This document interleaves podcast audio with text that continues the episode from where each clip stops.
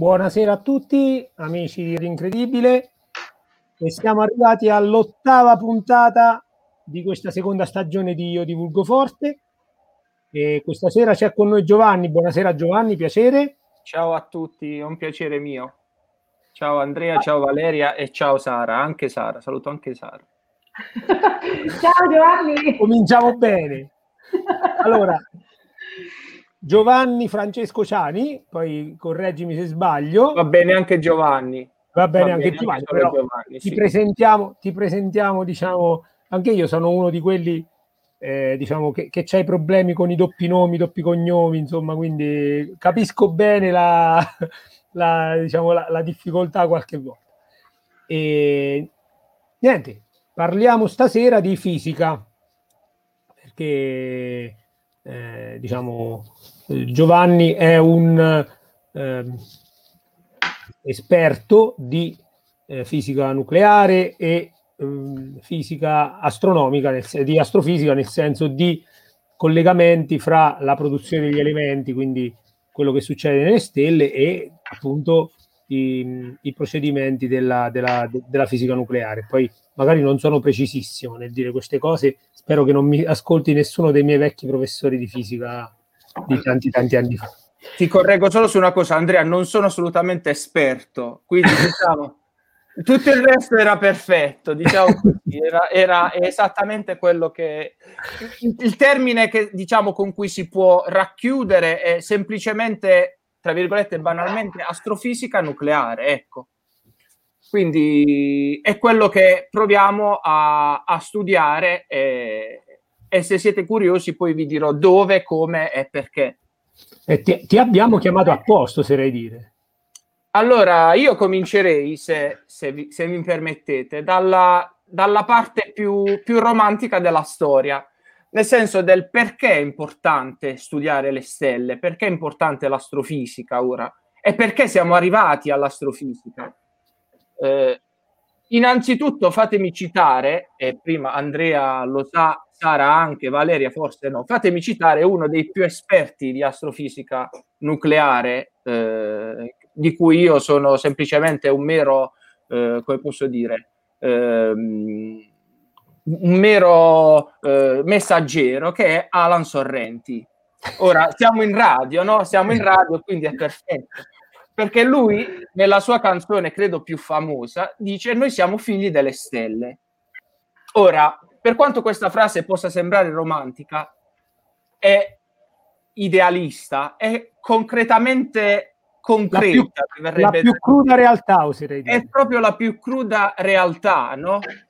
Eh, perché? Perché l'uomo da, è da, stato da sempre, diciamo, attratto da, dalle stelle, c'è da sempre un link tra l'uomo e le stelle. Questo, voglio dire, l'uomo primitivo guardava il cielo e si spaventava perché il sole scappava via, no? Però poi ha capito che le stelle lo illuminavano lo stesso, ci ha costruito, ehm, ci ha fatto una scienza, ci ha fatto la scienza delle navigazioni, ci ha fatto la scienza dell'agricoltura, ci ha fatto la scienza delle stagioni, purtroppo ci ha fatto anche eh, l'astrologia, voglio dire, sono, quindi diciamo che è arrivata anche a noi, anche a noi, no? Quindi crediamo di poter capire come andrà la giornata, da dove si trovano i pianeti, però vabbè, piccola polemica personale. Però poi ha capito che c'era un link proprio molto più concreto, nel senso che tutti gli elementi di cui noi siamo costituiti e di cui tutti gli oggetti attorno a noi sono costituiti, dai più leggeri come l'idrogeno e l'elio, ai più pesanti come il piombo, per dire l'ultimo elemento stabile, o addirittura, che ne so, mi vengono in mente l'uranio, gli elementi, l'oro, sono tutti elementi che derivano da lontano nello spazio e nel tempo e vengono proprio dalle stelle. Le stelle sono le fucine di tutti gli elementi chimici che noi conosciamo, probabilmente anche di più di quelli che conosciamo, perché magari alcuni sono così veloci che decadono rapidamente, mi verrebbe da dire, ma questa è fantascienza mia. Che cosa posso... succede? Le Giovanni, stelle... posso far vedere il tuo schermo? Non ho capito, scusa Andrea. Metti il tuo schermo? Allora, metti il mio schermo, se... va bene, semplicemente per farvi capire come noi partiamo da questa situazione, ora provo a, vediamo se così, perfetto, eh, ok, allora partiamo da questa situazione che è quella che vi racconto io, no? Quindi un uomo che vede le stelle, e questa immagine è semplicemente inidentificabile nello spazio e nel tempo, nel senso che può essere un'immagine di, eh, di migliaia di anni fa, come può essere un'immagine attuale, ammesso che siamo fortunati a trovare un posto dove non c'è inquinamento luminoso, no?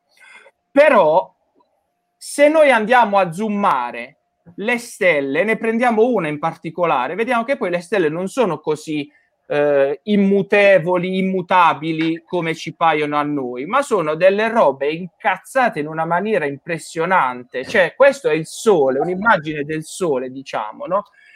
E immaginate che il Sole non è neanche una delle stelle più grandi, è la nostra stella preferita perché ovviamente è quella più vicina a noi, è quella che ci dà il calore, che ci dà la luce, eh, che ci dà la vita, però è, non è neanche una delle più grandi.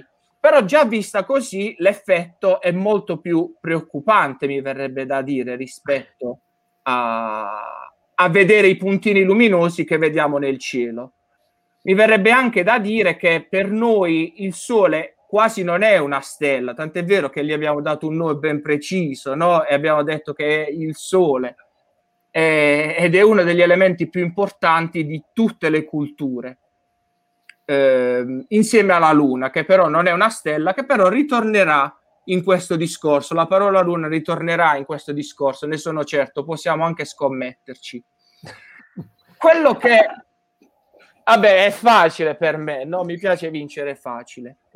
Quello che quindi abbiamo capito nel tempo è che le stelle hanno una vita esattamente come noi, forse un po' che, anzi, sicuramente un po' più lunga, però hanno una nascita, crescono, cambiano e, e muoiono anche loro, no? Anche il Sole, che per noi sembra tutto sommato innocuo, è una stella che tra cinque miliardi di anni non ci sarà più, morirà. E adesso vi spiegherò anche perché. In maniera cinica mi verrebbe da dire, ma questo lo nego qui, tanto voglio dire, spero che ci stiano seguendo in tanti, ma dico non ci segue nessuno, quando dicono eh, preserviamo il nostro pianeta, preserviamo il nostro pianeta, io dico pure in maniera cinica, dici, ma che lo facciamo a fare tra cinque miliardi di anni? Qua non c'è nessuno. Mi verrebbe da dire questo. Ora, quello che è stato capito è che le stelle che noi vediamo in cielo, se ricondividi lo schermo, se eh, le stelle che noi vediamo in cielo sono state in maniera molto intelligentemente classificate secondo due parametri, che sono i parametri che noi possiamo, tra virgolette, osservare delle stelle, no? E sono la loro temperatura, e quando dico temperatura vedi anche colore della superficie delle stelle, e la loro luminosità. Ora, la luminosità dobbiamo distinguere tra luminosità effettiva e luminosità apparente, perché ovviamente una stella molto più lontana ci sembrerà meno luminosa rispetto a una stella vicina, no? Però normalizzando, quindi comparando la, veloc- la, la luminosità rispetto al Sole, vediamo che le stelle si dispongono esattamente in una in gruppi, diciamo, in questo diagramma che è detto diagramma di Hertzsprung-Russell, non lo so manco dire perché Hertzsprung non mi è mai riuscito a dirlo, il diagramma di H R, infatti viene detto di H R, no, no voglio dire. Ma, e, e vedete come le stelle... Questo posso dire, sul diagramma H R non so, questa te la dico io, Hertzsprung e Russell non si potevano vedere uno con l'altro. Si e odiavano profondamente, cioè non si potevano sopportare, tra l'altro, eh, sì, sì, sì, esatto. Sì. E sono, sono insieme in una sola foto di una, di una conferenza Solvay e stanno uno da una parte e uno all'estremo opposto, però verranno sempre ricordati insieme da per tutti gli scienziati degli anni a venire. Questa è la bellezza o la, come posso dire, o l'ironia della scienza. Mi verrebbe da dire, un contraffatto scientifico. Esatto. Cattiveria, ragazzi. No, veramente, eh, questi, una sola foto insieme, dai due opposti, in mezzo c'era Einstein, tutta questa gente qua, loro ai due opposti della foto, però verranno sempre associati, perché il diagramma si chiama Hertzsprung e Russell. Scusami, eh, Giovanni. No, no, ma eh, diciamo, sapevo che la teoria era, eh, diciamo, era stata sviluppata in maniera indipendente dai due. Non sapevo che i due, diciamo, no, non fossero proprio amici. Eh, molto amici, una no, cosa, no. Voglio dire, questo è l'osmosi. Imparo io e si impara chi, imparate voi, impara chi ci ascolta. Quindi, grazie Andrea. Eh, come vedete, qui le stelle sono estremamente ordinate. E vedete che si dispongono, ora non so se voi in questa maniera potete vedere il mio mouse, però si dispongono questi pallini rossi che poi vanno a finire nel Sole e poi vanno a finire in queste stelle, diciamo, un blu-blu, di questo colore più o meno blu. E questa linea che è quasi diagonale viene chiamata sequenza principale ed è la sequenza che indica l'evoluzione stellare. Cioè una stella, in base alla propria massa, risale esattamente la sequenza principale ed aumenta la sua temperatura e la sua luminosità in base alla sua evoluzione. Dopodiché può prendere strade diverse a seconda della massa stellare. Questo probabilmente lo, lo, eh, lo potremo approfondire in un secondo momento. Quello che però succede in media è che le stelle di piccola massa, come il Sole, quando arrivano a fine vita diventano delle nane bianche, quindi diventano degli oggettini molto piccoli, molto luminosi e praticamente quasi innocui. Invece le stelle di grande massa, e per grande massa intendo più o meno dieci masse solari, quindi dieci volte più grandi del Sole, hanno una fine incredibilmente scioccante, nel senso che proprio sono eventi distruttivi, che sono quelli chiamati esplosioni di supernova, quando va, tra virgolette, bene, o se la massa è ancora più grande, vanno a formare quelli che vengono chiamati buchi neri. Ora, io qui vi sto dando un po' di pillole, eh, però metteremo insieme un po' di pezzi del puzzle, secondo me, in quest'ora. Quindi, diciamo, comunque, quello che è importante da dire è che le stelle hanno un'evoluzione vera e propria, nascono, crescono, si sviluppano e muoiono. Ora, questa cosa come avviene? Anche questa è stata una cosa molto dibattuta, eh, perché un, eh, un aneddoto particolare è che alla fine del milleottocento, attorno al milleottocentonovanta, credo, Kelvin, che in quel momento era Lord Kelvin, che in quel momento era uno degli esperti di termodinamica maggiori, tant'è vero che la legge di Kelvin è una delle più famose, eh, suppose che il Sole fosse semplicemente una massa liquida che si teneva insieme grazie alla gravità, semplicemente grazie alla gravità, no? La gravità era una forza conosciuta da un bel po' di tempo, che è quella che sostanzialmente attrae due corpi semplicemente per il fatto che loro hanno massa. Quindi la massa di questo eh, liquido permet- era, stava insieme proprio grazie alla gravità e permetteva al Sole di brillare. Lui fece dei calcoli in base alla, alla luminosità del Sole e stimò che la, l'età del Sole era attorno ai trenta quaranta mila anni, non di più. Questa cosa però cozzava in maniera eh, clamorosa con quello che i geologi dicevano dell'età della Terra, che era stimata già di qualche miliardo di anni, no? Eh, di qualche milione di anni, scusate, no, miliardo è un po' troppo, però di qualche milione di anni. Quindi semplicemente si era arrivata a una conclusione per cui il Sole era più giovane della Terra, no? E questo arrivava a fine, cioè nel millenovecento, cioè non, non è la teoria geocentrica, è una cosa recentissima, no? L'astrofisica nucleare è una scienza relativamente recente perché Eh, già i primi nuclei, diciamo, i nuclei, la struttura del nucleo si è scoperta all'inizio del millenovecento, no? Quindi da lì mm. si è sviluppata eh, la teoria nucleare e si è sviluppata anche il fatto che la, i nuclei potessero produrre energia. Attenzione a questa cosa. Chi è stato il primo, uno dei primi che ha detto che questa cosa era possibile? È stato proprio Albert Einstein, no? Quindi la legge, eh, la famosissima legge E uguale mc quadro, diceva che eh, la massa e l'energia sono praticamente la stessa cosa. Quindi andiamo ad aggiungere un altro tassello a quello che è l'evoluzione stellare. La massa e l'energia sono esattamente la stessa cosa. Dopodiché, negli studi e nei laboratori, si è iniziato a capire che due particelle leggere, facciamo due particelle di, anzi, partiamo già dal caso centrale della nostra storia, che quattro atomi di, anzi, quattro nuclei di idrogeno, che è l'elemento più leggero dell'universo e che costituisce per la maggior parte il nostro universo, in una lunga catena possono creare un atomo di elio. Un atomo di elio, per chi non lo sapesse, è il secondo elemento più leggero, il secondo elemento più abbondante nell'universo, che è formato da due protoni e due neutroni. L'atomo di idrogeno è semplicemente un protone. Eh, vabbè, ovviamente con gli elettroni che ci girano attorno.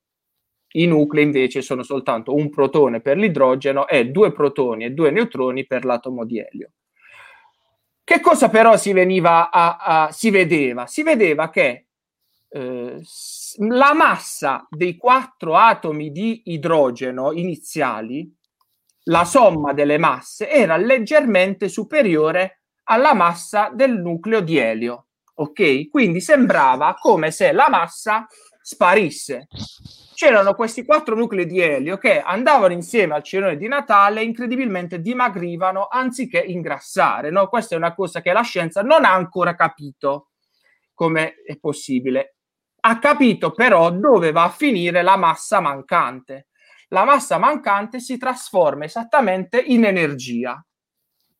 L'energia che viene emessa sotto forma di due tipi di particelle particolari, diciamo, o meglio, due tipi di di una, un tipo di particella che è il neutrino, che nella nostra storia è importante ma non troppo, eh, poi voglio dire qualcuno mi, mi ammazzerà per questa frase, però la parte più importante per la storia delle stelle sono proprio i, eh, i raggi gamma che vengono prodotti, i fotoni che vengono prodotti, perché sono quelli che permettono eh, all'energia di eh, diffondersi nello spazio. Per ora mettiamola così, ok? Che cosa si è capito però?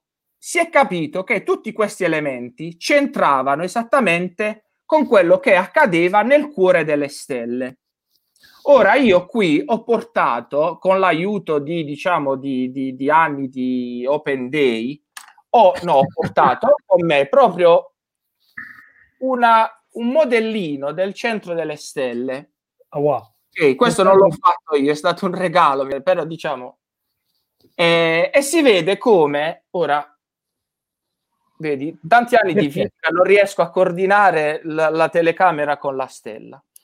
Quello che succede è che le stelle hanno una struttura che mi verrebbe da dire un po' a cipolla, a strati, con una parte centrale che è eh, il nucleo, il nocciolo, il core, e poi ci sono tanti strati fino a quello che noi vediamo, quindi fino a quella che per, la, per il Sole chiamiamo fotosfera e corona stellare, ok?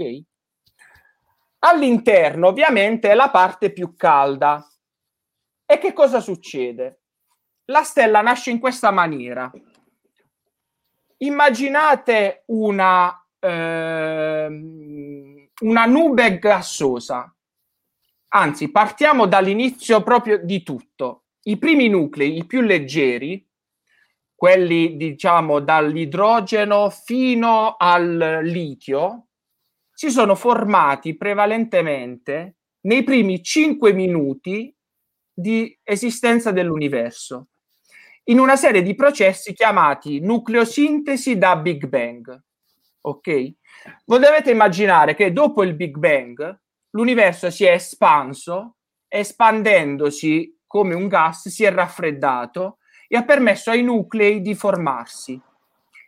Quindi si sono, diciamo, prima i quark si sono costituiti in, in protoni e si sono formati i neutroni, poi i protoni e i neutroni hanno iniziato a combattere, si sono fusi creando eh, l'idrogeno, poi l'elio, poi il deuterio, quindi tutti gli isotopi del Eh, dell'idrogeno, no? Dove per isotopi intendiamo un nucleo che ha lo stesso numero di protoni ma diverso numero di, di neutroni, e si sono formati questi elementi, ok? Nei primi cinque minuti dell'esistenza dell'universo, quindi diciamo già i, i prezzi principali ce li siamo bruciati nei primi cinque minuti. L'universo adesso sappiamo che è quindici miliardi di anni, tredici miliardi di anni, scusate, quasi quattordici. Che cosa è successo da dopo i cinque minuti fino ad oggi? È successo che eh, dovete immaginare che dopo la Big Bang nucleosintesi eh, si hanno delle chiazze, in un certo senso gassose, formate dal settantacinque per cento idrogeno, venticinque per cento elio e tracce di tutti gli altri, diciamo berilio, li, litio, berilio e boro, ma proprio in tracce, perché molti di questi non sono neanche stabili, quindi non possono rimanere per tanto tempo. Mm-hmm. C'erano però delle parti in cui la densità era più era maggiore rispetto eh, ad altre parti, quindi è come se ci fossero delle zone più dense e delle zone meno dense. Le zone più dense hanno iniziato a comprimersi grazie alla gravità, quindi si sono compattate sempre di più, sempre di più, sempre di più. Compattandosi, la zona centrale, che è quella che poi diventa il nucleo delle stelle, raggiunge una temperatura tale di dieci alla otto, dieci alla nove Kelvin, da iniziare a innescare i processi di fusione nucleare. Quindi iniziano a crearsi i processi grazie al quale la fusione nucleare di cui ho parlato prima, quindi quattro atomi di idrogeno che diventano un, un uh, quattro nuclei di idrogeno che diventano un nucleo di elio, liberano l'energia sotto forma di fotoni e questa energia permette di contrastare la forza gravitazionale. Quindi nella stella inizia una lotta tra quella che viene detta pressione di radiazione, che è quella che spinge verso l'esterno, è la gravità che spinge verso l'interno. E questa lotta fra le due caratterizzerà, caratterizza tutta la vita delle stelle. Ci sono due tipi di processi che fondono e che trasformano i protoni in elio, i quattro protoni in elio. Quello che avviene prevalentemente nelle... Ecco... Puoi condividere questa slide che magari a qualcuno non, non dirà molto. Ci sono questi due processi, no? Uno si chiama catena P P, staccato P P. Vabbè, questa è una battuta proprio, voglio dire. Vol- Tra l'altro ci ho vinto il FameLab locale, poi parliamo anche di FameLab. con, la, con, la catena, con la catena P P? Con la catena P P, esatto, sì. Eh, il mio talk l'avevo chiamato Gli scappa la P P. Eh, chiedo scusa a tutti gli astrofisici che, mi, che, che voglio dire che stanno seguendo. Stanno seguendo Io Divulgo Forte anche guarda, guarda. Chi mi sta ospitando. Guarda, oltre, oltre agli astrofisici c'è Laura che ci dice che il figlio di nove anni sta seguendo estasiato, quindi possiamo essere soddisfatti. Va bene, sono, sono contento, sono contento. Vai.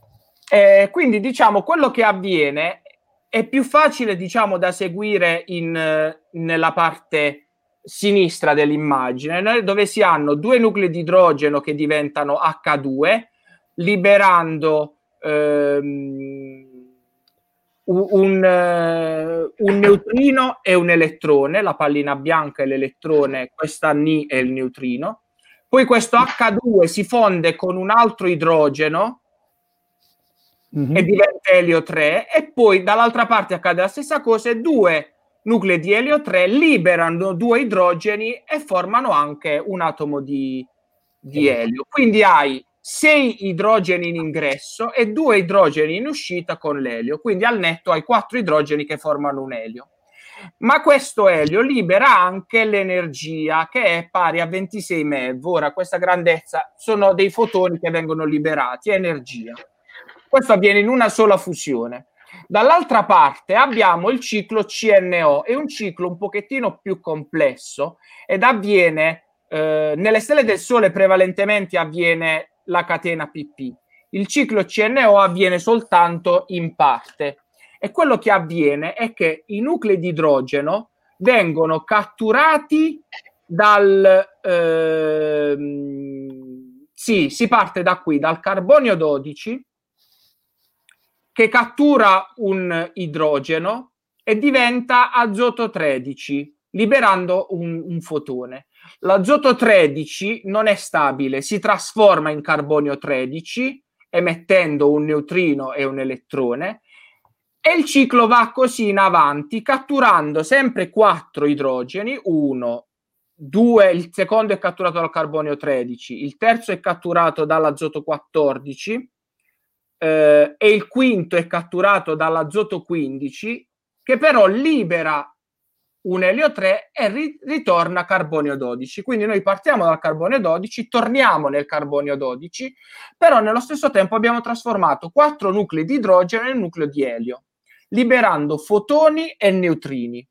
Ecco perché il primo viene detto catena, proprio perché è una catena che non si chiude. Il secondo viene detto ciclo, perché è proprio un ciclo. Quindi diciamo i ca- il carbonio C, l'azoto N e l'ossigeno O sono semplicemente catalizzatori dell'evento, no?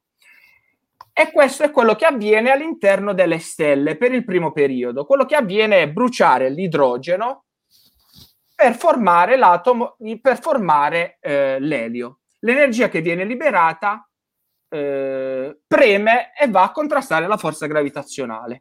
A un certo punto, però, eh, qui puoi togliere anche la, la slide, così diciamo ci vediamo meglio.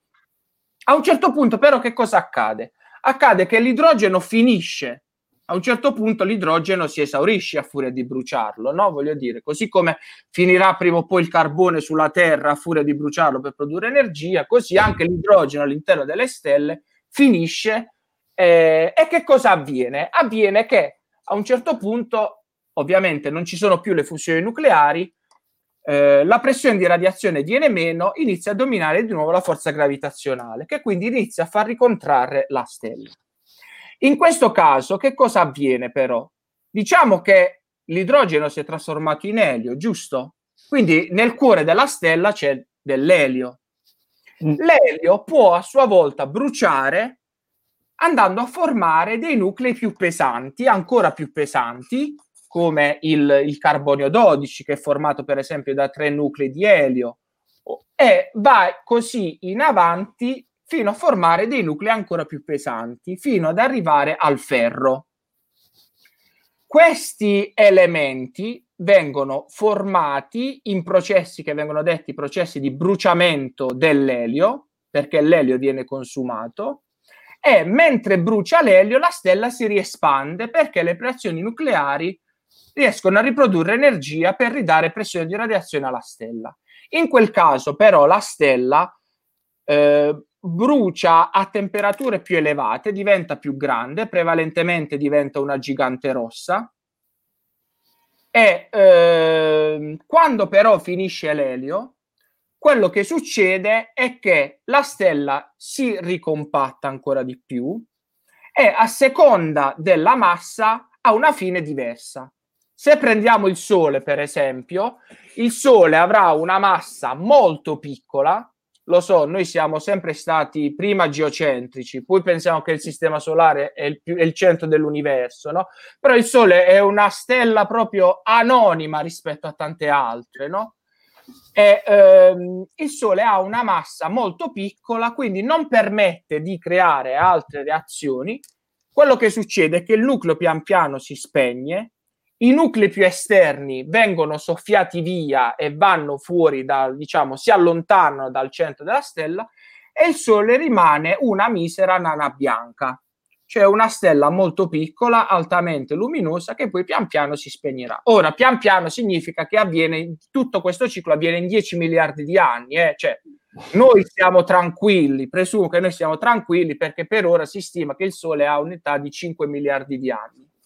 Se la stella è ancora più grande, ha una massa più grande, riesce a riattivare le reazioni, a, a, diciamo, a produrre altri processi che la porteranno a un'esplosione, che è l'esplosione di supernova. Vengono formate le stelle di neutroni, vabbè, ci sono tantissimi passaggi, diciamo, eh, che per motivi di tempo, cavolo, sono già a meno venti, Luna non ho parlato, il mio capo non mi paga. No, no, no, c'è tempo, c'è tempo. Sto scherzando. Siamo tutti Però... iper interessati. Quindi, eh, esatto, liberi tutti, diciamo, sì. Ehm, Beh, ma se per questo, voglio dire, adesso c'è anche la canzone di Bundabash che inizia con una cosa che, voglio dire, credo che dice il sole esploderà, non me la ricordo la frase, però i, gli, gli ascoltatori mi potranno aiutare. Cioè, è una frase molto, molto reale, dice quando tutta questa sabbia filirà, il sole esploderà come tutte le... Ora, non me la ricordo, però è una frase che mi ha colpito, perché anche quella è reale. Però al di là di quello, che cosa succede? Torno alla, alla, alla fusione nucleare. Quindi si formano tramite fusione nucleare di particelle cariche i nuclei fino al ferro. Dopo il ferro, far fondere due particelle cariche diventa dispendioso per la stella. Non riescono più a fondersi eh, due nuclei eh, carichi, ma quello che succede è che la nucleosintesi, che è il processo che va a creare i nuclei sempre più pesanti, eh, va avanti tramite cattura di neutroni. Perché? Perché i neutroni, essendo nu- neutri, non vengono respinti, quindi per il nucleo in un certo senso è, più, è meno dispendioso catturarli, no? È più facile catturarli. Quindi il nucleo viene catturato, se il nucleo che si crea ancora stabile può catturare un altro neutrone, e questa cattura neutronica avviene fino a quando il nucleo non è così instabile che deve decadere e poi riprende la cattura neutronica. E di questo modo vengono eh, ferm- formati tutti i nuclei più pesanti che noi conosciamo. Questi tre processi che ho descritto finora in maniera più o meno, eh, diciamo, spero lineare, sono i tre principali modi per la nucleosintesi. La Big Bang nucleosintesi, che crea quelli più leggeri. Poi la fusione di particelle cariche, che sono quelli, tra virgolette, intermedi fino al ferro. E poi ci sono due tipi di catture neutroniche, che sono detti processi S e processi R, dove S sta per slow e R sta per rapid, che dipende in base a quanto il nucleo è rapido o meno a decadere. Ora, quindi, diciamo, eh, se il nucleo decadrà rapidamente, allora deve esserci un flusso molto alto di neutroni. E si è scoperto che mentre i processi R, i processi S avvengono all'interno delle stelle eh, di massa grande e di una particolare zona del diagramma H R che si chiama eh, ramo asintotico delle giganti, i processi S avvengono prevalentemente in quelle che sono le fusioni di supernova, le fusioni di stelle di neutroni, scusate.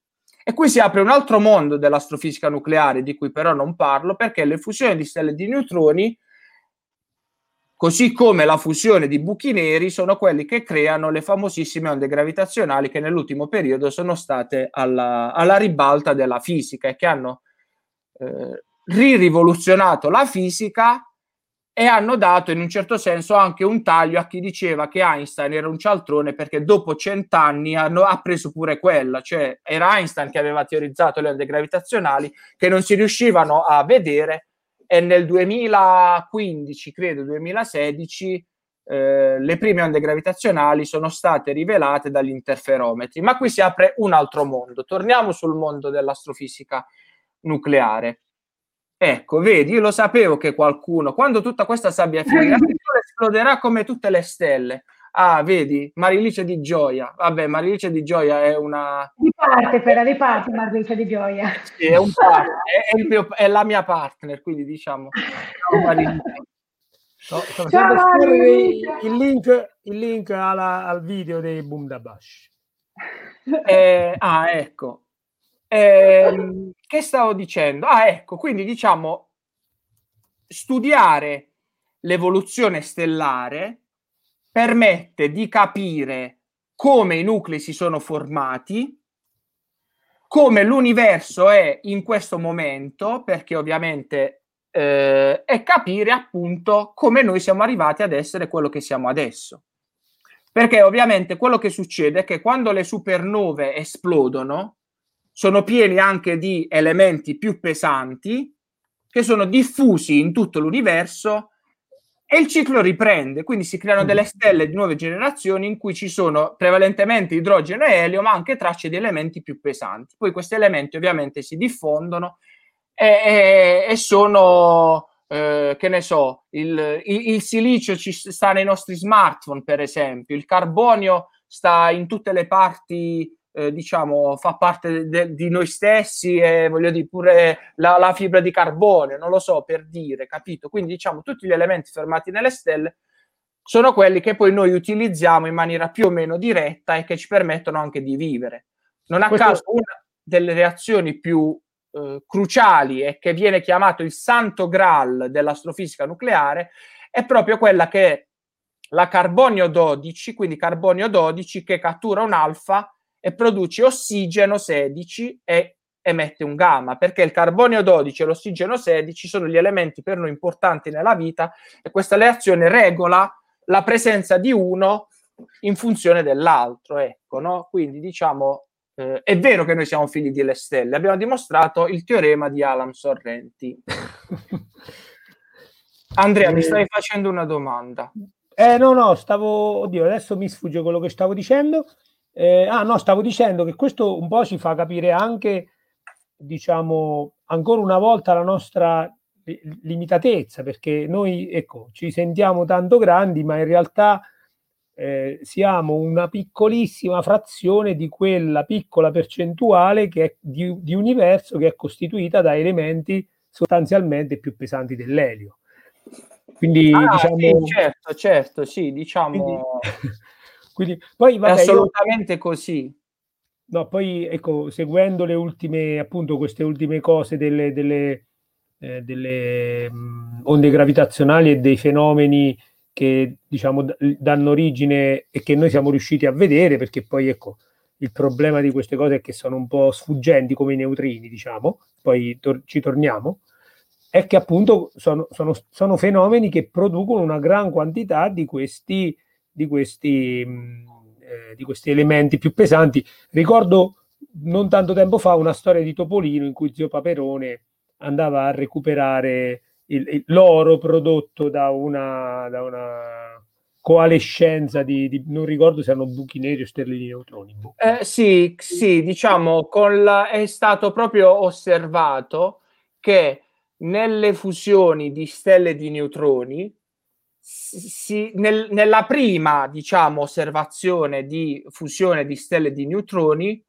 si è generato più oro di quanto ce ne possa essere su tutta la Terra. E a proposito di FameLab, questo è un talk che potete andarvi a rivedere, perché il vincitore di FameLab di quest'anno, che è Marco Drago, che tra l'altro, voglio dire, ho avuto la fortuna di conoscere, eh, ha parlato proprio di questo, ha parlato proprio della pentola d'oro, se volete, che esiste perché è la fusione di stelle di neutroni.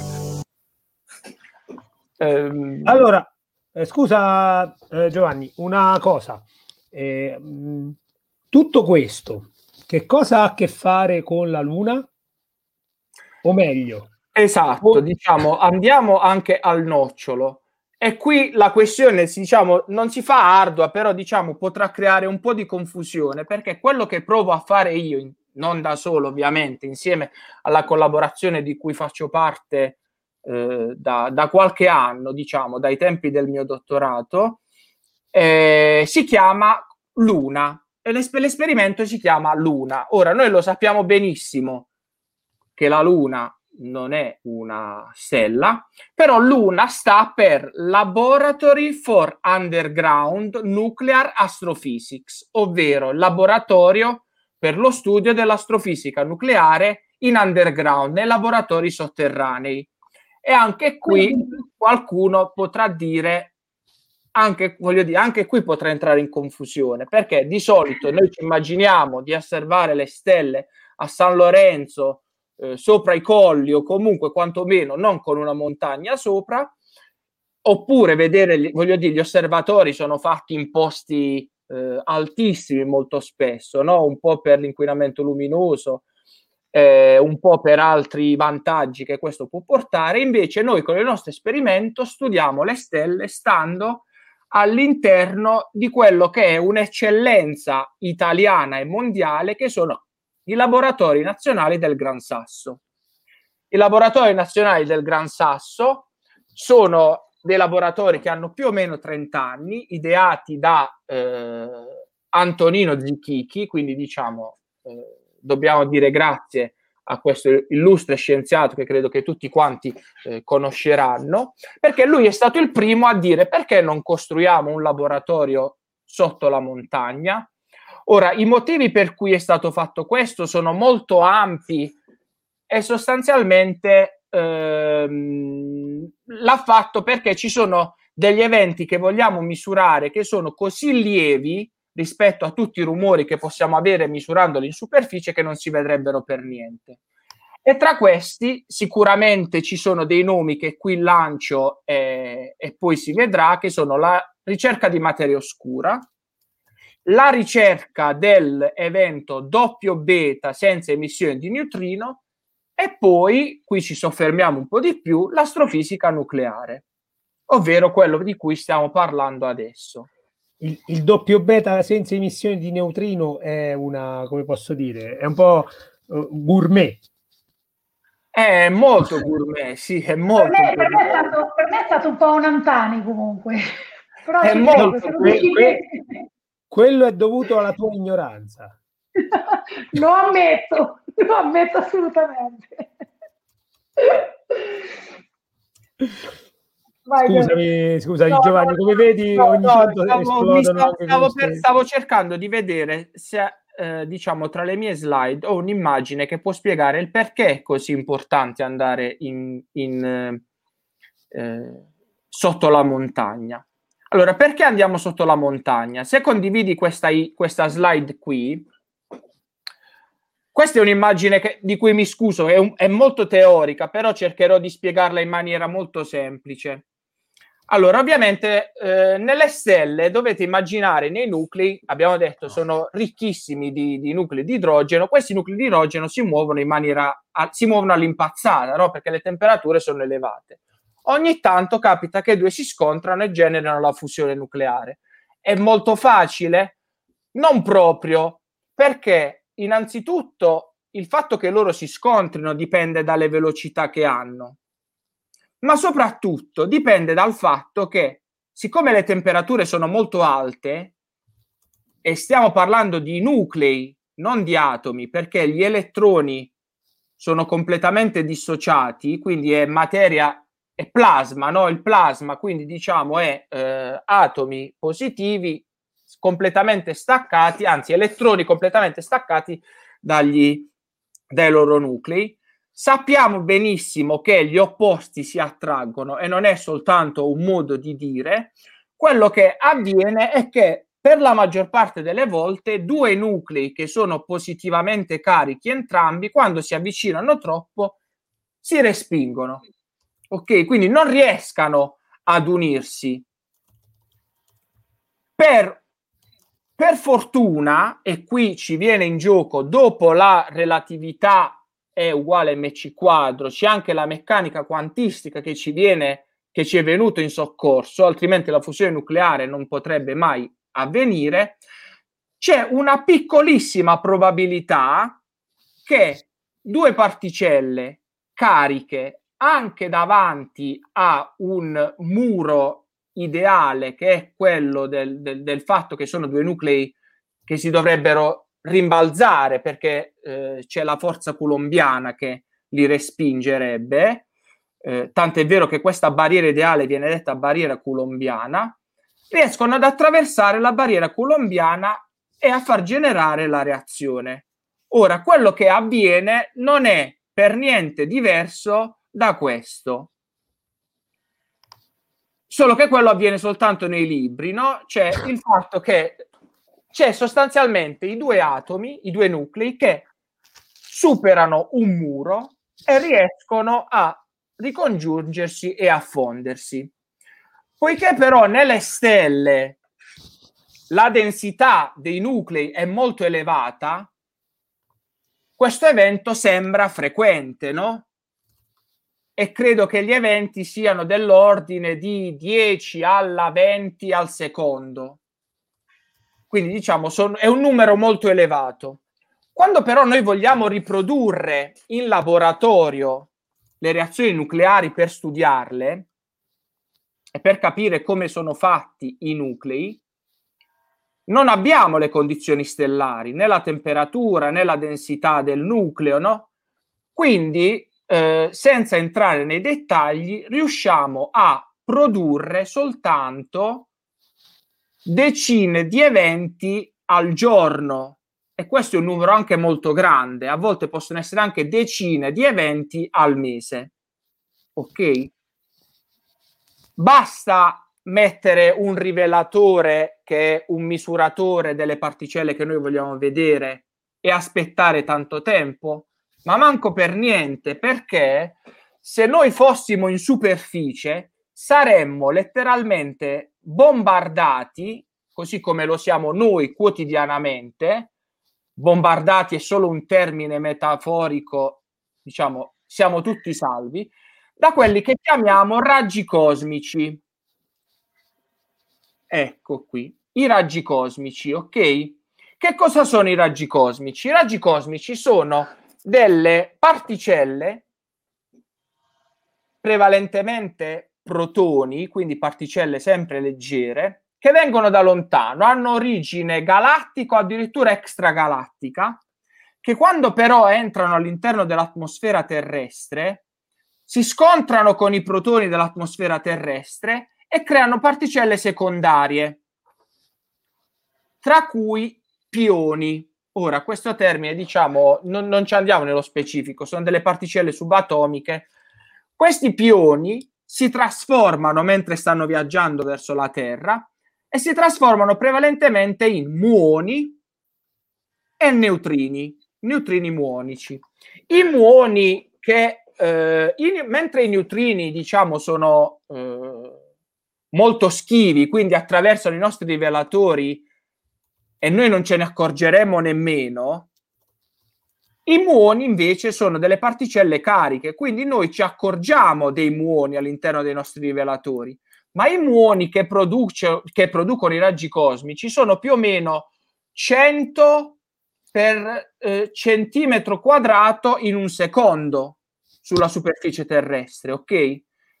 Quindi dobbiamo vedere che nei nostri rivelatori entrerebbero in un secondo cento muoni, anzi, fate il calcolo voi di quanti muoni entrerebbero in un giorno all'interno del nostro rivelatore, quindi cento per tremilaseicento per ventiquattro, e una decina di eventi di nostro interesse, che sono quelli che noi esattamente vogliamo misurare. I nostri dieci eventi non li vedremmo per niente al mondo, no? Anche questo, così detto così, è una cosa eh, mh, che sembra teorica. Vediamo di concretizzarlo in questa maniera. Questo è il nostro evento che noi vogliamo misurare, no? È un evento che si chiama Waldo ed è un evento, ed è proprio lui che noi vogliamo misurare per studiare il nostro evento fisico. E detto così è facile, ma sulla superficie terrestre Waldo sta qui in mezzo. Cioè è da tantissimo eh, da tantissimi raggi cosmici che sono il nostro background, il nostro fondo, per cui vedere Waldo in questo è possibile, ma ci metteremmo moltissimo tempo. Per fare questo, cioè per vedere Waldo in maniera più chiara, quello che abbiamo fatto è portare il nostro esperimento all'interno di una montagna. Perché? Perché i raggi cosmici, i muoni, quando attraversano la montagna vengono prevalentemente assorbiti, ok? E non basta un piccolo blocco di, di un materiale, perché i muoni sono altamente energetico, quindi ci vuole, ci vorrebbe un blocco enorme, quindi costruendolo in maniera artificiale la spesa sarebbe enorme e, voglio dire, la spesa non varrebbe l'impresa. Anche per Non ho capito, Sara, scusa. Anche l'impatto, anche l'impatto ambientale direi sarebbe enorme. Assolutamente sì, assolutamente sì. Però la natura anche in questo caso ci è venuta a, a, a diciamo, o meglio, la natura unita al genio de, de, de, de, de, delle persone che ci hanno pensato, eh, hanno pensato di installare i labo- dei laboratori all'interno di montagne, oppure all'interno di caverne, all'interno di cave, in maniera tale che tutti i muoni che vengono dal cielo, dei raggi cosmici, vengono assorbiti, quasi tutti, lo quantifichiamo tra un po'. E quindi all'interno delle, de, de, dei laboratori nazionali del Gran Sasso, in questo caso, il fondo muonico è quasi zero. Quindi noi abbattiamo fortemente tutto ciò che ci disturba e possiamo focalizzarci con più attenzione sui nostri eventi che vogliamo misurare. I laboratori nazionali del Gran Sasso non sono gli unici laboratori sotterranei nel mondo. Attualmente i più, i più profondi di tutti sono in Canada, a Snowlab. Vabbè, perché, eh, perché loro sono partiti con vantaggio, perché l'hanno messo in fondo, in fondo a una miniera, quindi insomma. Esatto, diciamo, eh. Poi voglio dire, eh, sì, nel senso che poi ognuno ha trovato la location che meglio eh, lo meglio avevano, no? In quel caso la location era dieci, in questo caso è dieci anche perché non ho, voglio dire, il fatto di metterli di, di laboratori nazionali del Gran Sasso sono tutt'oggi i laboratori più grandi in underground nel mondo, perciò dico che sono un centro di eccellenza, perché la grandezza delle sale permette di installare tantissimi esperimenti. Il fatto che di solito, voglio dire, eh, sono i laboratori, proprio perché sono in miniere o sono in posti molto ostici da raggiungere, sono logisticamente scomodi. Invece il fatto di avere questi laboratori, che abbiamo detto che sono sotto il Gran Sasso, ma non l'abbiamo detto, sono praticamente all'Aquila per geolocalizzarli con una c- vicino a una città, sono vicinissimi a un aeroporto che è quello di Roma, capito? Quindi sono appetibili perché sono facilmente raggiungibili. Quindi sono dei laboratori che da questo punto di vista sono appetibili a livello mondiale. Ci sono ehm, collaborazioni internazionali che studiano tutti gli, gli, gli eventi di cui vi ho parlato prima, la materia oscura, il doppio beta e l'astrofisica nucleare. Nel mio caso l'astrofisica nucleare. E eh, un esempio è questo spettro qua, diciamo, che sto condividendo, senza spiegare bene che cos'è. Supponiamo che noi vogliamo vedere i con- diciamo un evento che eh, è qua a cinquemila keV, no? Dove ci sono questi, diciamo, un po' di, di, di barrette nere più fitte, ok? Senza entrare nei dettagli. Nello spettro grigio in superficie abbiamo eh, una, un sacco di eventi che sono del background, solo del background, eh? Quindi diciamo non riusciremo per niente a vedere un conteggio grigio. Invece eh, all'interno dello spettro nero abbiamo così pochi conteggi di fondo che abbiamo la possibilità maggiore di vedere gli eventi di nostro interesse che vengono dalle fusioni nucleari. Scusa Giovanni, posso permettermi di fare un, un esempio? È come se, diciamo, noi provassimo a cogliere una nota di una melodia mentre stiamo ascoltando, come posso dire, dieci bande eh, e concerti che suonano contemporaneamente. Invece se noi ci, ci mettiamo in un posto dove il silenzio è assoluto, cogliamo ogni piccola sfumatura, esatto, della nota. Eh, voglio dire, è proprio un esempio calzante, perché è esattamente quello che facciamo. Noi ci isoliamo dal rumore, non a caso si chiama anche rumore, no? Il fondo è anche rumore, eh, in maniera tale da escludere tutto ciò che non ci interessa e avere più probabilità di vedere i segnali che ci interessano. Come facciamo ora a provare a riprodurre le stelle? Gli elementi sono... Vediamo se trovo una slide. Ecco, questa qua. Abbiamo degli elementi chiave. Un acceleratore, che l'acceleratore è che quello che produce il fascio di particelle, e l'esperimento Luna può produrre due tipi di fasci di particelle, uno di protoni e uno di o uno di elio, quindi possiamo scegliere quale produrre. Questo fascio viene letteralmente eh, convogliato su un bersaglio, il bersaglio che è diciamo eh, gen- formato dal nucleo di altro interesse. Per esempio, una reazione di do- la mia reazione di dottorato era la carbonio tredici che alfa, quindi diciamo c'era la fusione tra carbonio tredici e alfa che produceva un neutrone e un ossigeno sedici. Mm-hmm. Quindi noi avevamo il fascio che era un fascio di particelle alfa, un bersaglio che era un bersaglio di carbonio tredici e vedevamo tramite i rivelatori, dei rivelatori fatti ad hoc, i neutroni che venivano emessi. Quindi noi misuravamo i neutroni emessi, sappiamo quanti bersagli abbiamo perché sappiamo contare esattamente il numero di carboni che sta nel nostro bersaglio, sappiamo la corrente del fascio che produciamo, quindi sappiamo quanti nuclei stiamo sparando sul nostro bersaglio e da queste tre grandezze possiamo calcolare la sezione d'urto.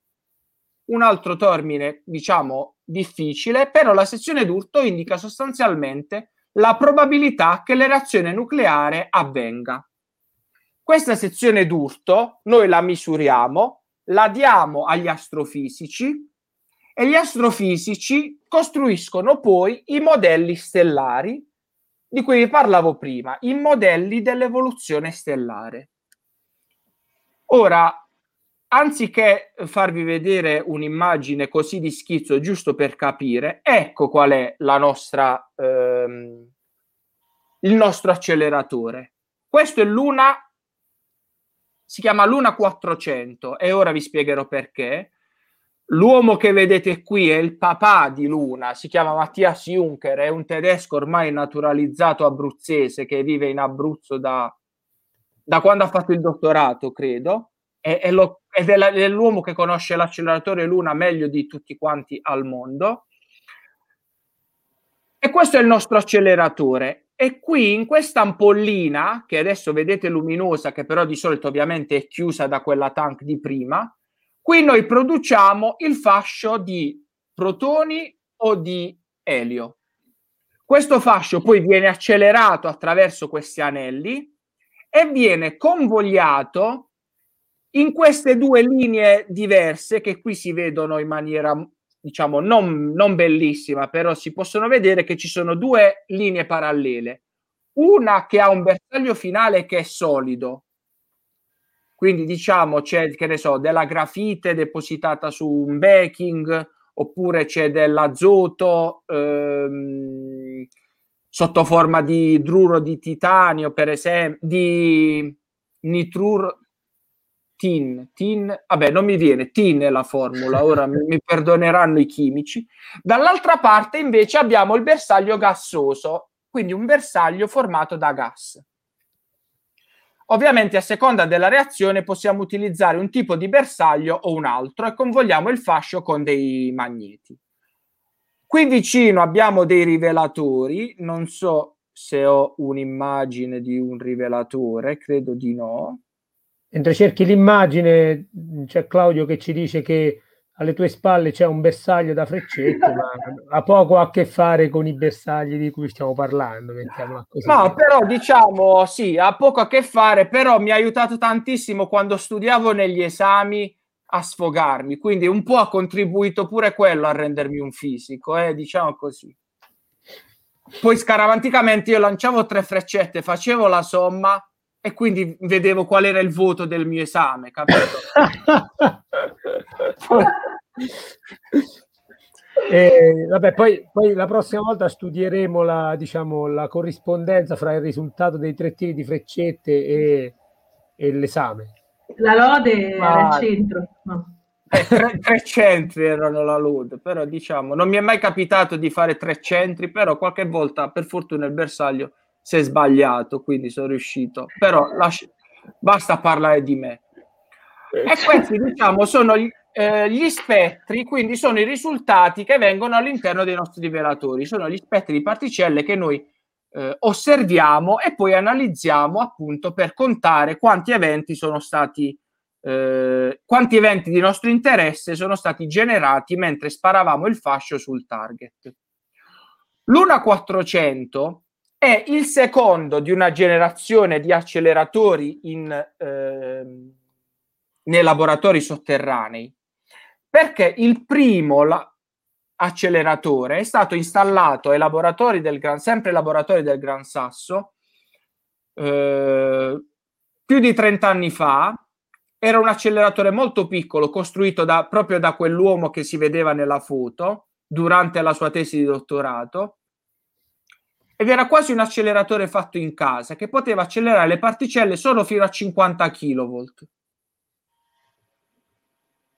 quindi molto piccolo. Questo quattrocento, e nel prossimo futuro sarà costruito un acceleratore che potrà accelerare le particelle di idrogeno, di elio e anche di carbonio, per studiare l'evoluzione stellare ancora più avanzata, dei processi ancora più avanzati, che è detto Luna emme vu.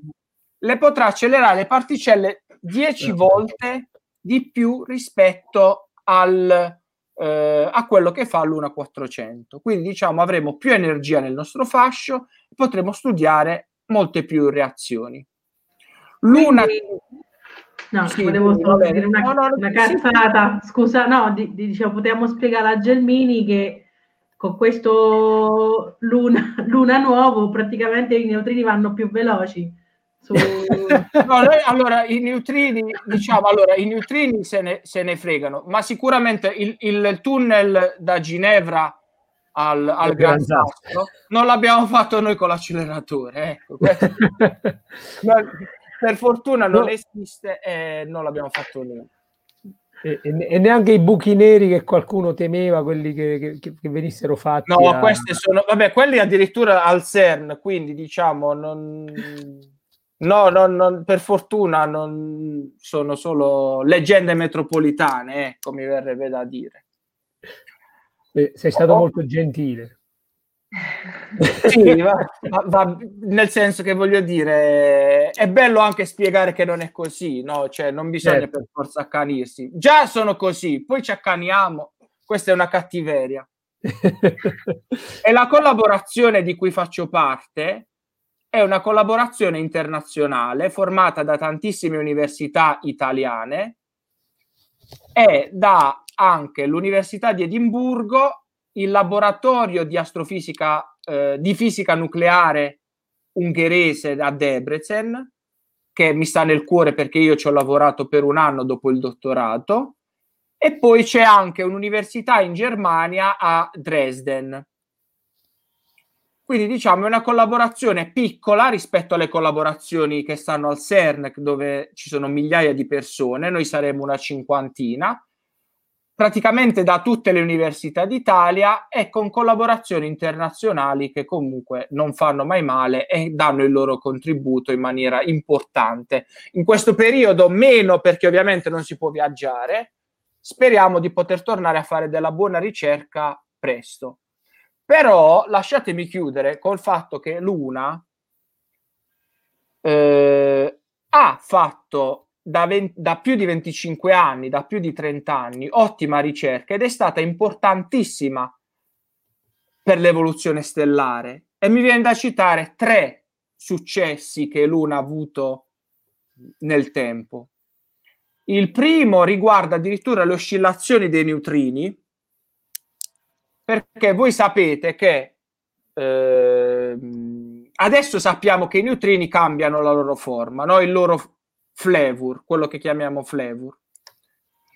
I neutrini solari che vengono prodotti dalle reazioni soprattutto P P ma anche C N O partono dal Sole e arrivano sulla Terra, no? E noi dovremmo sapere esattamente quanti ne partono e quanti ne arrivano. Dai modelli stellari sapevamo contarli, però si è visto che sulla Terra ne arrivavano di meno. Adesso la soluzione sappiamo che era che è il fatto che cambino la loro forma, che cambiano la loro oscillazione. Prima si pensava che potesse essere un problema nucleare dovuto alle sezioni d'urto delle reazioni coinvolte eh, nel ciclo P P. Luna però ha misurato queste reazioni, le ha misurate con una precisione elevatissima e ha visto che non c'erano anomalie rispetto alla teoria, quindi la mancanza di neutrini non poteva essere un problema nucleare, e quindi ha lasciato di nuovo la palla alla comunità dicendo non è un problema nucleare, vedete voi che cos'altro può essere. E dopo si è scoperto l'oscillazione del neutrino, no? Quindi si è scoperto che il neutrino cambiava il suo tipo, quindi ci si aspe- dal, dal Sole, che ne so, partivano dieci neutrini solari, dieci neutrini elettronici che sono prodotti nel Sole, sulla Terra ne arrivavano otto, quegli altri due non erano spariti oppure non erano neppure partiti, nel senso che in realtà pensavamo fossero dieci ma ne erano partiti otto, sono semplicemente cambiati e quindi noi non li, non li, riusciamo, non li riuscivamo più a vedere.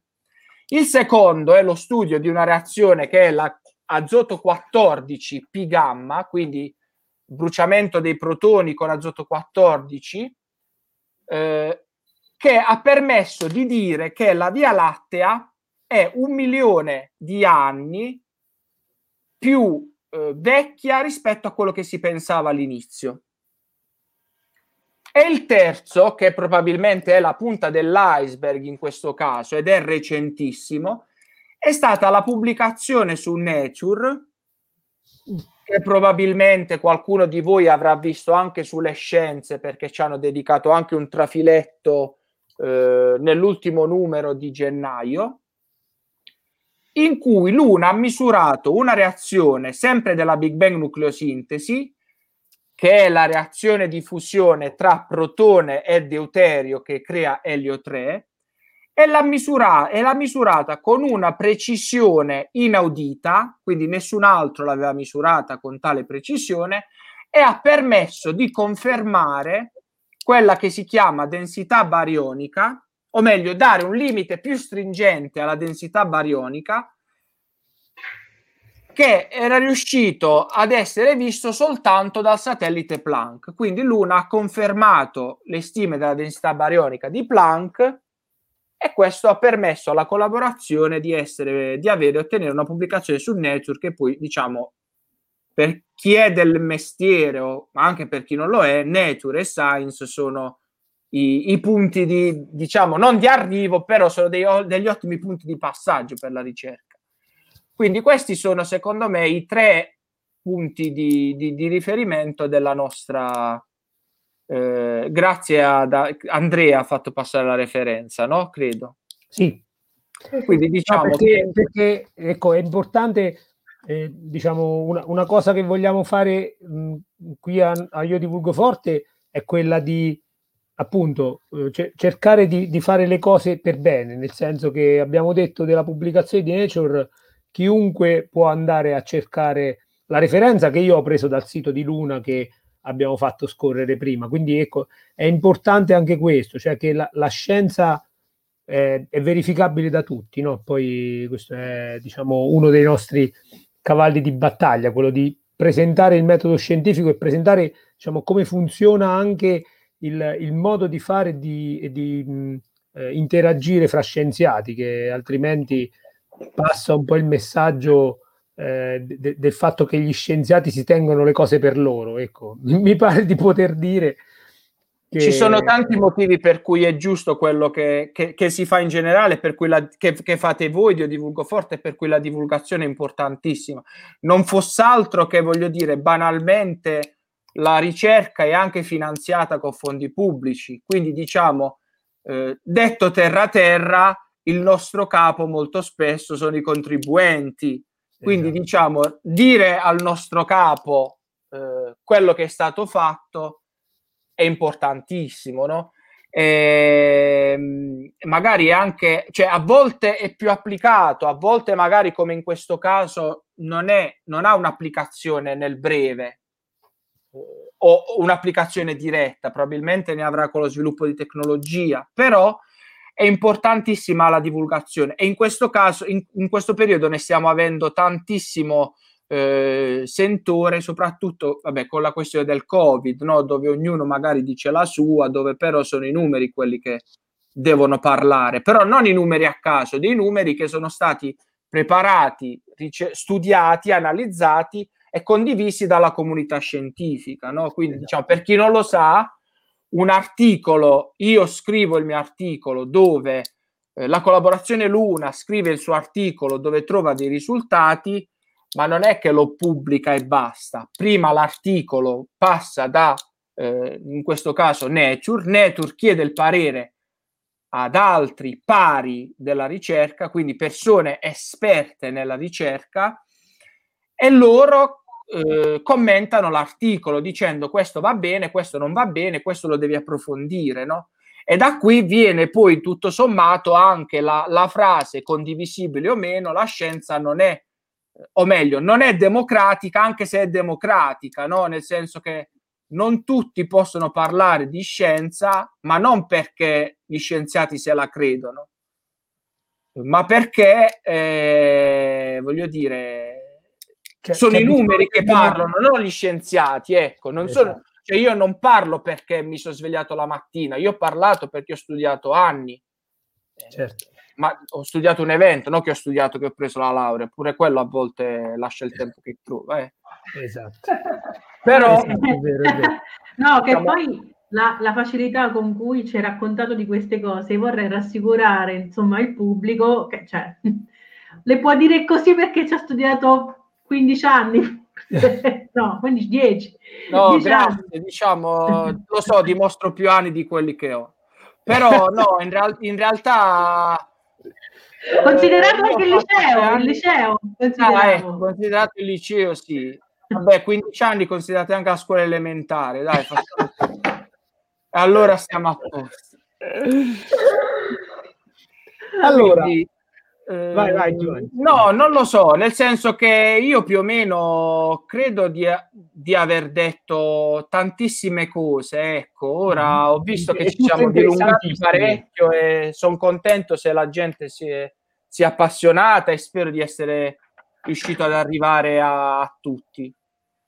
Comunque, per, per quanto riguarda la facilità di Giovanni di ehm, esprimere concetti difficilissimi in eh, poco tempo, Giovanni infatti è un FameLaber che è riuscito in soli tre minuti a parlare di un argomento che io penso che dopo die- cioè, in dieci anni non riuscirei ad esprimere, questo solo perché appunto c'è, cioè, oltre Sara, che la capacità educativa, stai zitto,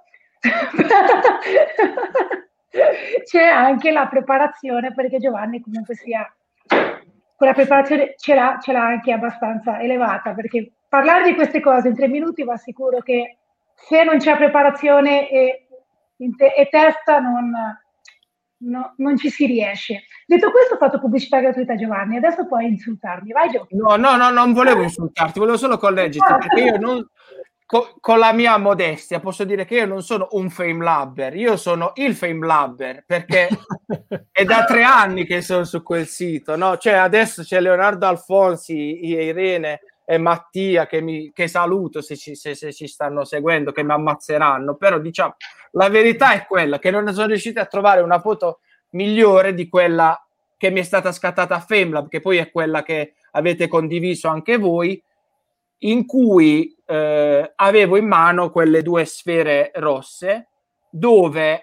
parlavo appunto dell'effetto tunnel in quel momento, quindi stavo parlando di due protoni che si incontravano e non si scontravano mai, ecco, no? Quindi diciamo quelle due eh, sfere, se vogliamo, erano delle modellizzazioni dei protoni e di quello che avveniva all'interno delle, delle stelle.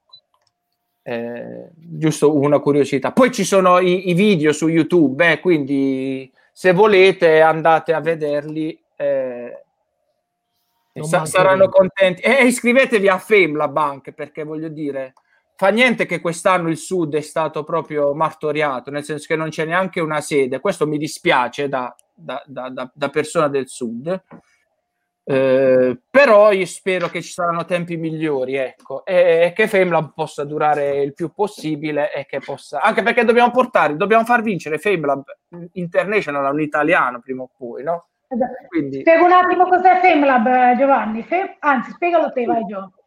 No, Sara, questo io ho già spiegato tantissimo.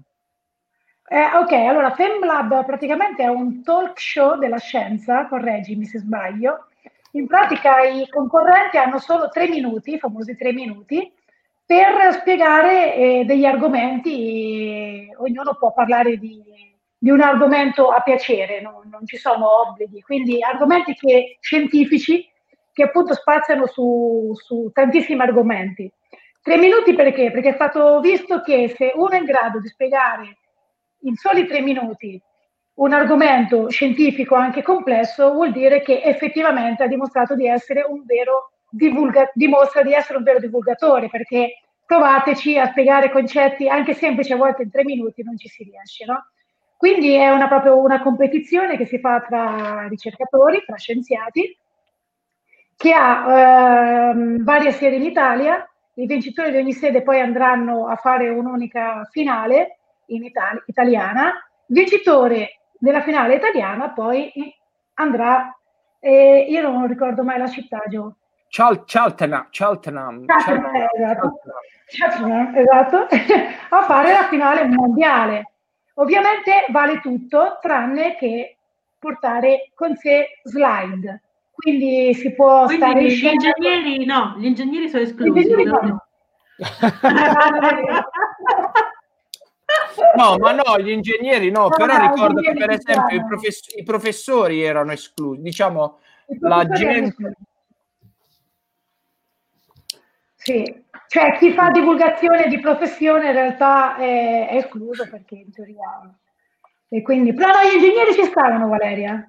Nella mia finale ad Ancona ho gareggiato contro un ingegnere, anche molto bravo, oltretutto. Oh, sì, comunque abbiamo messo in sovraimpressione il sito, eh, andate a vedere i filmati, c'è una bellissima foto di Giovanni, che è poi in parte quello che abbiamo usato anche noi, con i due... È una foto di Marco Giuliarelli, lo ricordo sempre, sempre sia lodato Marco Giuliarelli, che è, è riuscito a, a cogliere l'attimo, eh, perché poi voglio dire...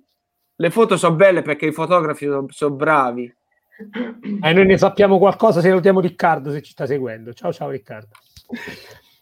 Eh, che è un, un, un, un socio di Radio Incredibile, un amico. Ciao Max anche. Ciao Max. Uh, mamma mia. È vero, è vero. Eh, allora, eh, domande non ne sono arrivate stasera... Claudio è stato uno spammer di commenti. Li ho stesi tutti, però quella del distanziamento sociale in effetti è... È carino, eh? Questo qui. Protoni che fanno distanziamento sociale per spiegare l'effetto tunnel, no, no, non è troppo male. Ah, forse Leonardo ha, ha sentito la parola protomolecola e non ha... No, pro, allora, protomo, protomolecola no. Non, non credo di averlo detto, però... Posso aggiungere questa cosa, anche se non sono esperto del campo. Qua ci sono anche i chimici che hanno lavorato tantissimo sull'effetto tunnel, perché l'effetto tunnel, una delle evidenze sperimentali, un'altra evidenza sperimentale dell'effetto tunnel, voglio dire, come se ce ne fosse bisogno, perché se noi siamo qui è un'evidenza sperimentale dell'effetto tunnel, esatto. È proprio quello del, di aver osservato delle molecole all'interno dell'universo, quindi diciamo molto freddo, delle molecole che in teoria non si sarebbero potute formare lì. Quindi la spiegazione che è stata data a questo è proprio che l'effetto tunnel è riuscito a creare anche delle... Mo- Ora, non so benissimo, lo leggevo per, diciamo, l'ho letto en passant, però diciamo le- ci sono anche molecole formate eh, nell'universo che hanno detto che l'effetto tunnel... Eh, era una, l'ennesima prova dell'effetto tunnel, insomma.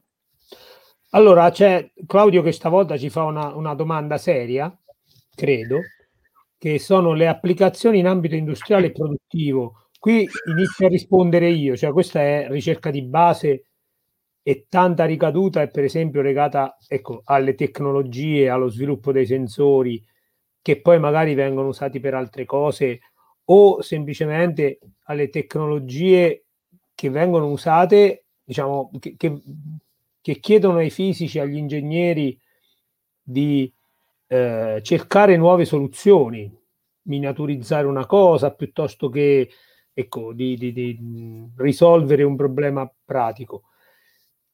Non so se ci sono applicazioni in ambito industriale diretto di, di, di, di, di queste cose. Allora, hai perfettamente ragione, Andrea, a dire che ovviamente tantissime applicazioni industriali, anzi molto spesso le industrie cercano a fare, cercano di fare proprio eh, ricerca e sviluppo, perché aiutano la ricerca ma aiutano anche se stesse ad essere aziende all'avanguardia, soprattutto quando bisogna spingere dei materiali ad andare in, criti- in, in situazioni critiche come temperature molto alte, temperature molto basse.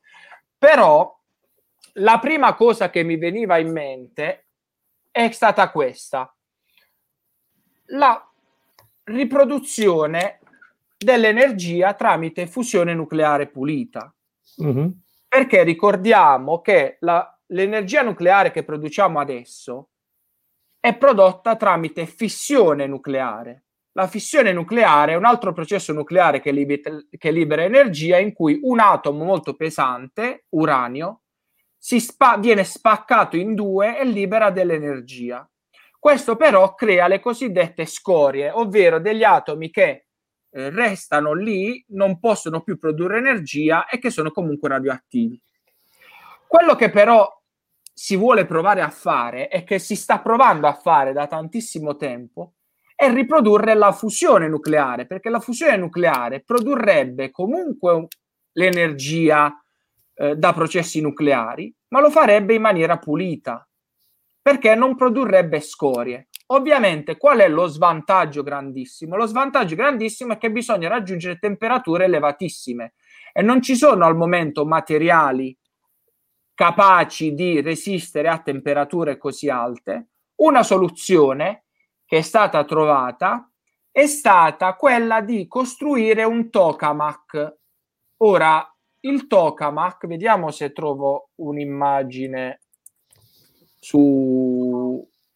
Io nel frattempo faccio scorrere il, il link del, del sito del più importante esperimento internazionale che si sta occupando di eh, fusione esatto, nucleare, che esatto. è ITER. Diciamo, poi diciamo, eh, avrei menzionato anche ITER, che ha trovato la sua location in Francia, se non sbaglio, è comunque, esatto. molto, è, è comunque qualcosa di molto eh, challenging, perché è difficile produrre energia per fusione nucleare eh, in quantità maggiore rispetto a quello che si usa per costruire l'esperimento, perché anche questo ovviamente è lo...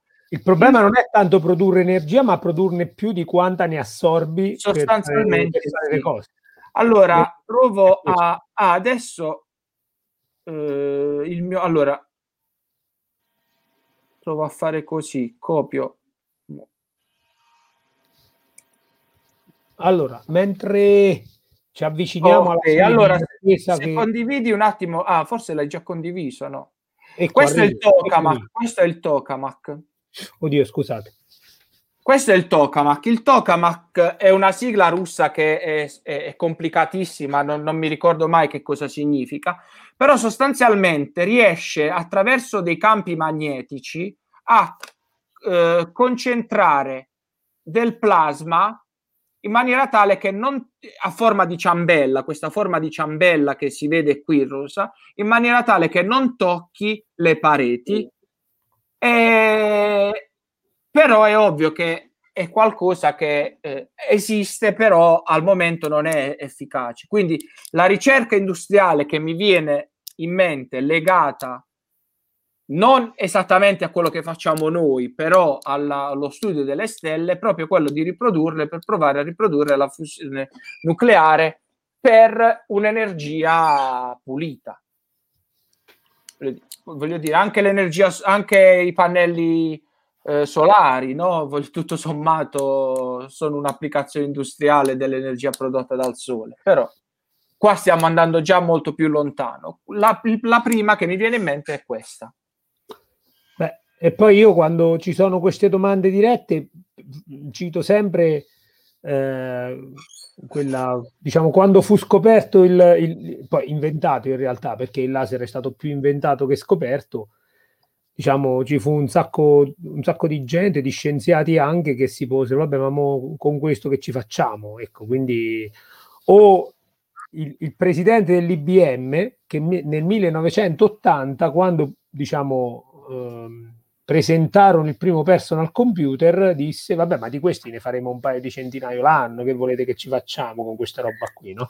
Quindi dire, anche internet ha cominciato così, eh? Cioè adesso esatto. Tutti quelli che scrivono che la scienza è inutile lo possono scrivere grazie alla scienza, no? Diciamo, perché internet è nato come eh, rete locale del CERN per condividere i dati in una maniera più rapida, ma anche i raggi X, i raggi X eh, da Röntgen veng- vengono scoperti puramente per caso, perché lui aveva una sorgente in un cassetto, aveva una lastra fotografica sopra, aveva una chiave in mezzo. Quando prese la lastra fotografica vide che c'era l'immagine della chiave, dopodiché capì che poteva eh, utilizzare lo stesso fenomeno per vedere le ossa all'interno, ma lo fece con la mano della moglie, perché la leggenda narra che dice: fallo tu perché non so che cosa succede, no?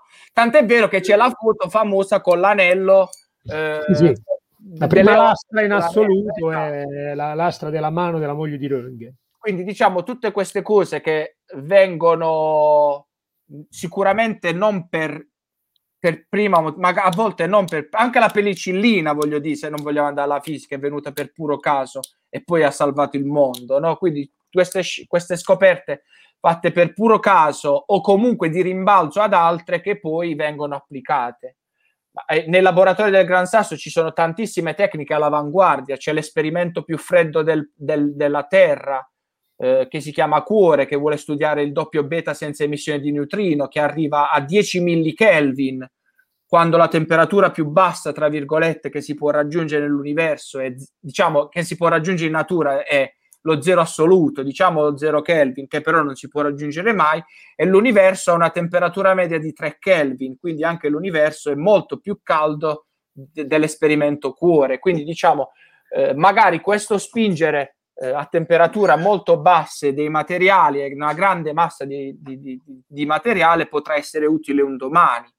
Eh, delle sospensioni particolari oppure dei magneti. Io dico sempre, quando dicono che la sci- con la scienza non si mangia, ricordo che molto spesso i magneti del CERN sono stati prodotti all'ansaldo, quindi voglio dire, qualcuno ci ha sicuramente mangiato con la produzione di quei magneti, ecco, però eh, stiamo, stiamo divulgando e divagando, però mi piace, ecco. No, no, vabbè, ma questo fa parte anche un po' del nostro essere un po' appunto scanzonati e di far venire un po' le cose come viene, nel senso che l'importante è parlarne seriamente.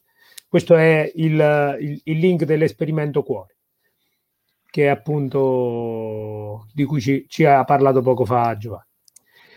Guarda, la, la serata è stata interessantissima, è stata diciamo Grazie, ricca sono di contento. Spunti, è stata veramente ricca di spunti. Abbiamo toccato mh, moltissimi argomenti che sono andati appunto da, dalla fisica nucleare alle stelle. Anche, ecco, que- l'ultima domanda, penso che valga sempre la pena parlare di a che cosa serve fare queste ricerche. E noi ti ringraziamo davvero di cuore, Giovanni. È e... stato un piacere mio, grazie diciamo a Sara che mi ha trascinato dentro e a te Andrea e Valeria per aver accolto questa pazzia, insomma, però sono molto contento. È stato veramente, veramente interessante e divertente. E diciamo quindi noi ti intanto ti facciamo i, i nostri migliori in bocca al lupo per il tuo futuro ricercatore. Viva il lupo, sempre viva il lupo, e speriamo anche, che ne so, di, di, di arrivare in, in qualche finale di FameLab uh, universo. Ma no, ormai FameLab, la legge è quella che chi ha partecipato a una finale nazionale non può più ripartecipare, quindi mi sono bruciato. Acci, vabbè. Mi sono bruciato, oh. Però diciamo le sconfitte aiutano a crescere, ecco, mettiamo così. Oddio, noi quest'anno vabbè. E, niente, quindi ti ringraziamo davvero di cuore, è passata un'ora e mezza, non ce ne siamo accorti. Spero che non se ne sia accorto neanche il pubblico che ci ha seguito e che eh, ricordiamo a tutti che tutti i nostri interventi sono disponibili sulla pagina Facebook di Radio Incredibile, anche Sul, sulla, sull'account, sulla pagina di YouTube di Radio Incredibile, dove trovate tutte le nostre vecchie puntate, e poi fra poco anche questa, quindi troverete le, le ulteriori spiegazioni scientifiche.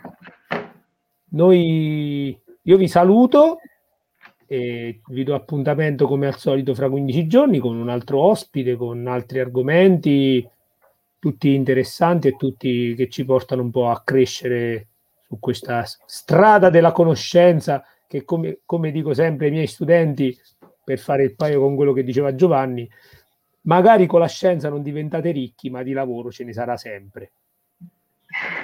È una bella, bella me la, la terrò a mente questa, però, anche perché, per chiudere, a, quando noi rispondiamo a una domanda siamo contenti perché ce ne facciamo altre cento, quindi esatto. È vero che il lavoro ce n'è sempre. Esatto, esatto, esatto. E questo è proprio il bello, no? Che quando tu pensi di aver raggiunto lo scopo ti si aprono, ti si apre un ventaglio di possibilità, e invece di dire ah vabbè, ho trovato la soluzione finale, invece c'hai altre dieci domande, eh, che, che è, è una strada che non finisce mai, e questo è proprio il bello, perché appunto se si fosse risposto alla fine noi non avremmo lavoro. Sì, esatto. A voi la parola, colleghe.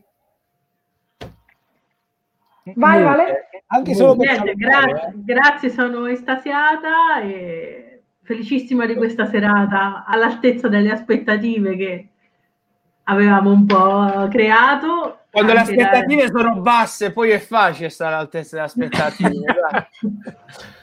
Ah, non è vero, ma così pare che ti ho offeso tutta la serata. No, no, no, no, vabbè, sono io che sono, mi perculo da solo, non ti senti, però ormai lo so. Si può dire. Non, ha, non, abbiamo, mandato, non abbiamo mandato il, il commento di Claudio, però si possono dire le parolacce se so poco. Eh, ti, Va aspettiamo, bene. ti aspettiamo per qualsiasi cosa. Eh, noi siamo qui, quindi grazie Sara che ci hai presentato Giovanni, grazie Giovanni, Andrea, capo e ideatore di tutto, grazie mille, buonanotte. Grazie a voi e grazie a Radio Incredibile, grazie a Io Divulgo Forte e grazie a Radio Incredibile. Grazie di nuovo. E... ci vediamo fra quindici giorni, se ci vorrete seguire ancora, noi continuiamo a divulgare forte. Buonanotte a tutti. Arrivederci.